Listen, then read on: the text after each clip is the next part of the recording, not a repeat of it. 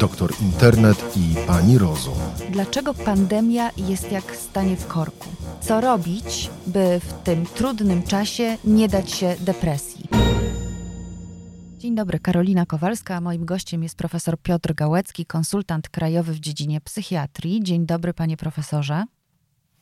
Dzień dobry, pani redaktor, dzień dobry państwu. Panie profesorze, pandemia, strach przed śmiercią, niepewność jutra, strach o pracę mm, to są y, czasy, w których naprawdę chyba łatwo dostać depresji, zachorować na depresję, łatwo obniżenie nastroju. Czy jest jakiś sposób, żeby sobie z tym poradzić? Faktycznie ta sytuacja, która nas spotyka, jest e, bardzo trudna. Nikt jej nie zaplanował. E, zawsze każda sytuacja, która jest niezaplanowana, a powoduje nam e, zmianę pewnej rutyny funkcjonowania, naszych oczekiwań, planów na przyszłość, jest pewnym rodzaju stresorem. Myślę, że tak na szybko przychodzi mi taka, takie porównanie, że czasami każdy z nas E, stał w korku. E, w sposób niespodziewany okazuje się, że e, musimy się zatrzymać. Właściwie jesteśmy bezradni, bo nic innego nie możemy zrobić, nie możemy nawet zawrócić.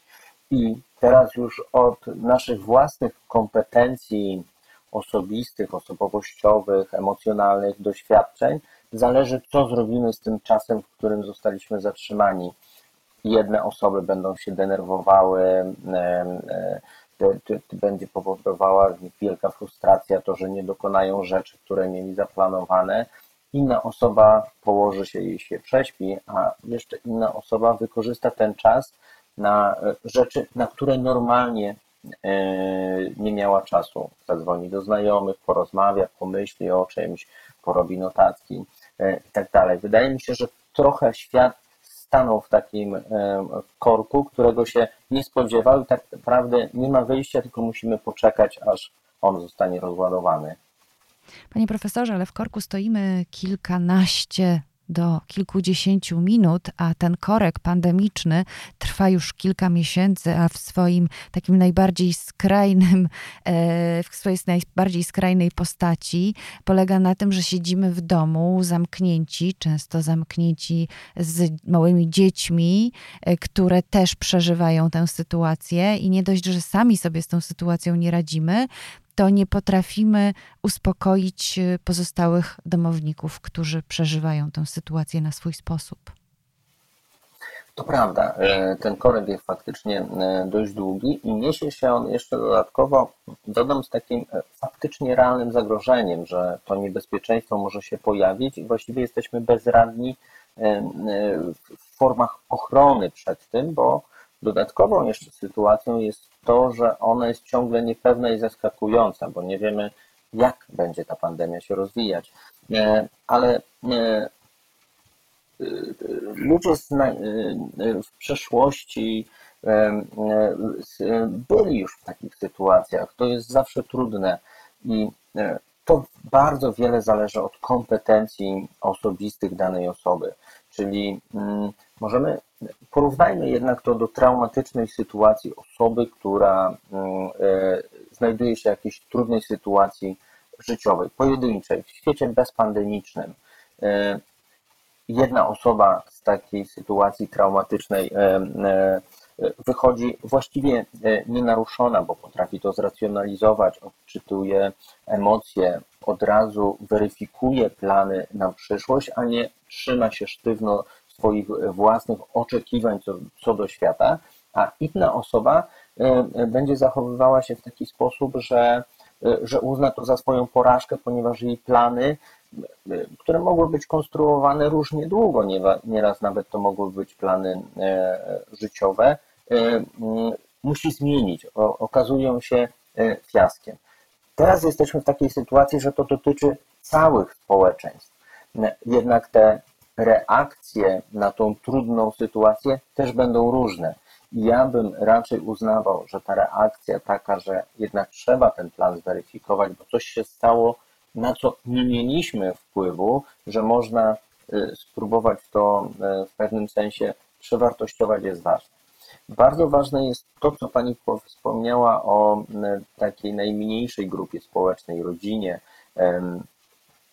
najbliższych, że bardzo często okazuje się, że nie potrafiliśmy rozmawiać o emocjach, bo uciekaliśmy od tego w pracę, w różne inne obowiązki, a teraz okazuje się, że z tym trzeba się zmierzyć. Jest to oczywiście trudne, ale po prostu warto o tych emocjach rozmawiać. Jeśli jesteśmy źli, warto o tym powiedzieć, zmęczeni, powiedzieć. Oczywiście w małej przestrzeni zwykle kilka osób takie e, rzeczy wypowiada, ale warto o tym po prostu porozmawiać, bo e, nie widzę innej e, sytuacji, alternatywy i nie liczyłbym na pomoc z zewnątrz. Panie profesorze, jak to się ta cała sytuacja przekłada się na rzeczywistość gabinetu psychiatry?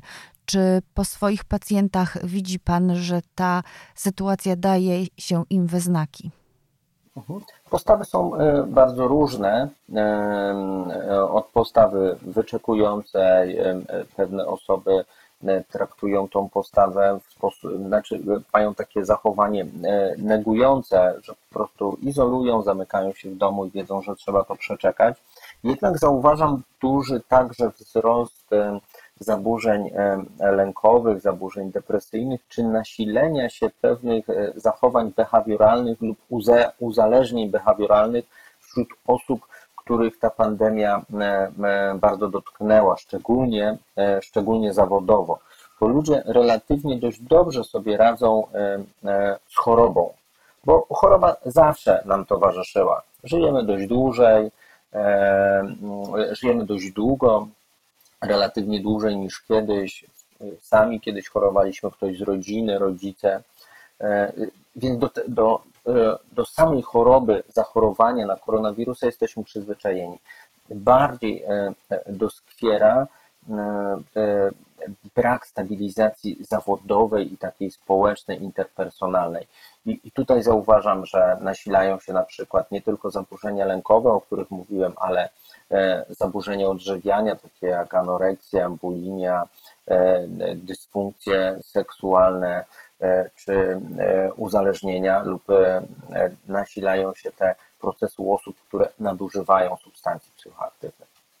No właśnie, wielu ludzi mówi, że z tą trudną sytuacją radzi sobie za pomocą alkoholu, że ich receptą jest na przykład kieliszek wina, który zamienia się w więcej kieliszków wina i oglądanie seriali, takie oglądanie seriali, tak zwany binge watching. Tak, no, y, y, substancje psychoaktywne w Polsce w 90% jest to alkohol, są najczęstszą formą samoleczenia e, zaburzeń tych, które są związane e, z emocjami e, i z nastrojem. I tutaj trudno się dziwić, że jeżeli ten problem pojawia się globalny, to globalnie wzrastają te sytuacje.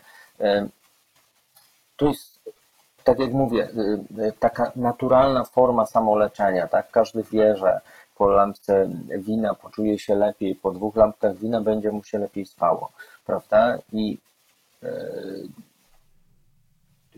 ludzie wybierają to, co znają, prawda?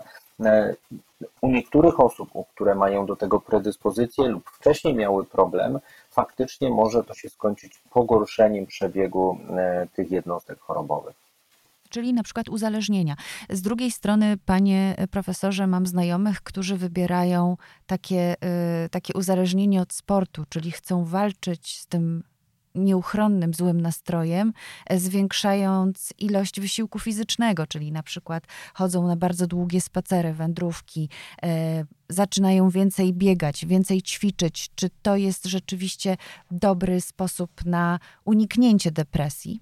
Mhm. Jeśli, to, e, jeśli nie jest to nadmiarowe zachowanie, takie, które będzie niosło z sobą konsekwencje e, somatyczne, to jest to dobre wyjście, na pewno lepsze wyjście niż nadużywanie e, czerwonego wina. I wydaje się, że takie zachowania, które byłyby związane z tym, że można jednak wyjść na chwilę domu, uprawiać e, pewien sport, jeśli e, ktoś go może, jest ważne, bo zdrowie fizyczne jest też elementem dobrostanu psychicznego. E, nie ma prawidłowego zdrowia psychicznego bez prawidłowego funkcjonowania somatycznego. Tylko pamiętajmy, że jeśli takie zachowania są nienadmiarowe, to nie mówmy też, że napicie się lampki czerwonego wina jest zachowaniem nadmiarowym, które byśmy krytykowali, ale bieganie codziennie 10 kilometrów, prawda, tylko dlatego, żeby nie przebywać w domu z rodziną i tłumaczenie, że to jest mój sposób na odreagowanie e, stresu, e, też nie będzie e, optymalnym zachowaniem rozładowującym frustrację wynikającą pokrzyżowania planów zawodowych na przykład. Panie profesorze, czy ta pandemia w jakiś sposób konfrontuje nas e, z koniecznością bycia tu i teraz i na przykład większego zaangażowania się w to życie rodzinne. Moje pokolenie było przyzwyczajone do tego, że chodzi do żłobków przedszkoli, z rodzicami widzi się o godzinie 17, może 18. E, ten kontakt jest ograniczony do 2-3 godzin.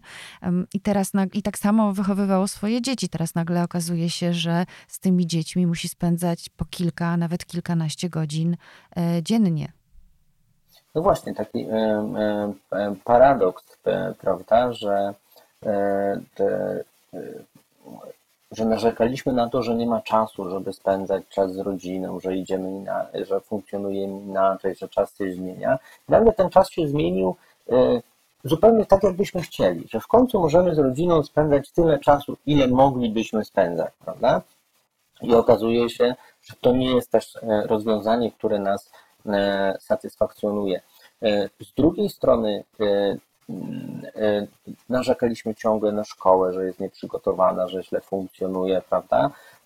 A teraz się okazuje, że możemy wziąć w pewnym sensie odpowiedzialność za, za dzieci, pomagać w szkole w funkcjonowaniu i też okazuje się, że jest to bardzo trudne.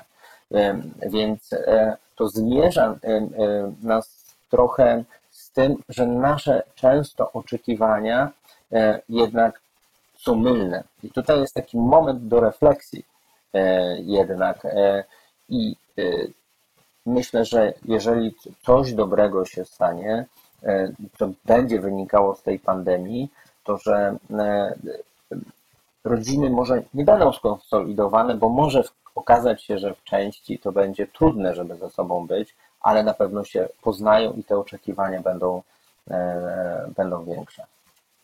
Panie profesorze, kolejna grupa, która no, chyba wyjątkowo i chyba naj, najgorzej znosi pandemię z oczywistych względów, to lekarze. Coraz częściej y, internecie e, pojawiają się relacje lekarzy, którzy są wręcz wykończeni, którzy e, twierdzą, że nie radzą sobie już z taką ilością śmierci i nieszczęścia. Lekarze skarżą się, że e, szpitale są tak zapchane, oddziały covidowe, że nie ma, że czasami muszą wybierać, kogo podłączyć pod respirator. Czasami sami z braku personelu medycznego muszą wynosić zwłoki do chłodni. Czy ta pandemia i ta sytuacja jest szczególnie niebezpieczna dla psychiki lekarzy? Tak, z różnych względów. Przede wszystkim dlatego, że mm, e, współczesne pokolenie lekarzy, nawet ci lekarze, którzy są starsi, nie pracowali w tak trudnej sytuacji, gdzie mieliśmy do czynienia z tak dużą, właściwie z tak dużym globalnym e, nasileniem E, pojawienia się zaburzeń i chorób. E, koronawirus e, o tyle jest jeszcze trudniejszy, że to nie jest niepowikłana infekcja wirusowa, tylko ona zwykle wikła te choroby somatyczne, które były pod kontrolą farmakologiczną czy terapeutyczną. I dlatego to jest takie trudne. Nie uczyliśmy się tego na studiach, bo tak naprawdę nie za bardzo kto nas miał uczyć na studiach. Wiele osób nie radzi sobie też e, z tym, że lekarz może pracować w tak dużym dyskomforcie. E, I, to jest trudne, to jest bardzo indywidualne. Wiele osób sobie z tym dobrze radzi, wiele osób sobie nie radzi. Trudno jest też e, nie dziwić się frustracji pewnej grupy lekarzy, dlatego że E, e, środki, które posiadamy, żeby wykorzystać swoją wiedzę i odpowiednio e, leczyć pacjentów są niewystarczające. To, o czym pani redaktor powiedziała, że brakuje czasami sprzętu czy podstawowego sprzętu. A to jest ważne, bo, bo żeby wykonać dobrze pewną czynność medyczną, trzeba ją wykonać według pewnych reguł. I dla odpowiedzialnego lekarza wykonanie intubacji, e, podanie jakiegoś leku, odpowiedniej dawki leku, no związane jest też z pewnymi zasadami. E, jeśli tego leku brakuje, jeśli dodatkowo jest sytuacja taka, że e, musimy wybierać mniejsze zło, no to ta frustracja się pogłębia. I tutaj nie dziwię się temu, że w grupie lekarzy, w grupie pielęgniarek czy ratowników e, e, medycznych, te, te koszty psychiczne, konsekwencje e, są bardzo duże. Kiedyś wiosną, kiedy był pierwszy ten okres pandemiczny, udzielałem takiego wywiadu, że i powiedziałem, że w Polsce jest niewielu lekarzy i pielęgniarek, którzy spotykają się z tak traumatycznymi sytuacjami, jakie były opisywane E, we Włoszech, ale teraz mamy taką sytuację e, jak we Włoszech i faktycznie e, ten koszt psychiczny, który poniesie personel służby zdrowia i służba zdrowia będzie bardzo duży. Pozostaje tylko mieć nadzieję, że finansowanie i infrastruktura po pandemii będzie się rozwijała już w taki sposób, że będziemy na to gotowi, jeśli powtórzy się po raz kolejny. Panie profesorze, to ostatnie pytanie. Jaka jest w takim razie recepta na wyjście obronną ręką z, tego, z tej sytuacji, z tej sytuacji kryzysowej e, pod kątem psychicznym? Rozumiem, nienadmiarowo jeśli chodzi o sport. Ale co robić? W jakiś konkretny sposób się y, odżywiać, w jakiś konkretny sposób się zachowywać, pilnować godzin posiłków i, i odpoczynku? Ja myślę, że każdy z nas e, e, dobrze wie, w jakich sytuacjach i co jest dla niego komfortowe. Raczej, raczej nie radziłbym myśleć, co byśmy robili, gdyby nie było pandemii, gdyby świat wrócił do sytuacji, która e, e, była e, sytuacją przedpandemiczną, wróciłbym do tego porównania z, z tym staniem w korku. Zróbmy coś, na co nie mieliśmy czasu wtedy, kiedy żyliśmy w cudzysłowie normalnie przed okresem pandemicznym. Każdy z nas ma taką sytuację nie przeczytałem książkę, nie obejrzany film, e, nie zrobienie czegoś ze swoją fizycznością, w sensie ciałem, e, e, wrócenie do pewnych kontaktów z osobami, z którymi ten kontakt się urwał. Wspominała Pani o tej regularności posiłków, wstawania w łóżka, rytmów dobowych. To jest oczywiście ważne, bo to jest higiena funkcjonowania zdrowego życia, bo trudno powiedzieć, że, że trzeba spacerować, że trzeba jeść dużo warzyw i tak dalej, i tak dalej, bo każdy z nas ma trochę e, inne oczekiwania i to by było znów wejście e, w taki schemat, co my powinniśmy robić. E, myślę, że bardzo ważne jest to, że to jest taki moment, żebyśmy się zastanowili, że i odpowiedzieli sobie na pytanie, ok, mamy chwilę dla siebie, co ja chciałem zawsze zrobić, na co nie miałem czasu rok temu czy dwa lata temu. Tak bym odpowiedział na pytanie. Jest to bardzo trudne, bo tak jak odpowiadałem na pytanie dziennikarzy w marcu, to moja opinia była trochę inna, teraz jest trochę inna. Tak naprawdę nie wiemy, jak długo ta pandemia będzie trwała, nie wiemy, czy szczepionka e, o, o, o, Y, która ma się pojawić i być dostępna już w Europie w styczniu, okaże się sukcesem terapeutycznym. Jeśli tak, to wszyscy będziemy się cieszyć. Jeśli się okaże, że nie, to, to zapewne takie rozmowy będą się toczyły też 2, 3 czy 4 miesiące później. Oby ta szczepionka pojawiła się jak najszybciej. Oby, oby. Bardzo dziękuję. Pomyślałam jeszcze, panie profesorze, że gorzej, gdy to, o czym zawsze marzyliśmy i na co nie mieliśmy czasu, to podróże, bo tego na pewno nie zrealizujemy. No właśnie. Czyli to, to wykreślamy e, z tego punktu, odkładamy na później. Dziękuję serdecznie. Dziękuję bardzo. Moim gościem był profesor Piotr Gałecki, konsultant krajowy w dziedzinie psychiatrii. Słuchaj więcej na stronie podcasty.rp.pl. Szukaj Rzeczpospolita Audycje w serwisach streamingowych.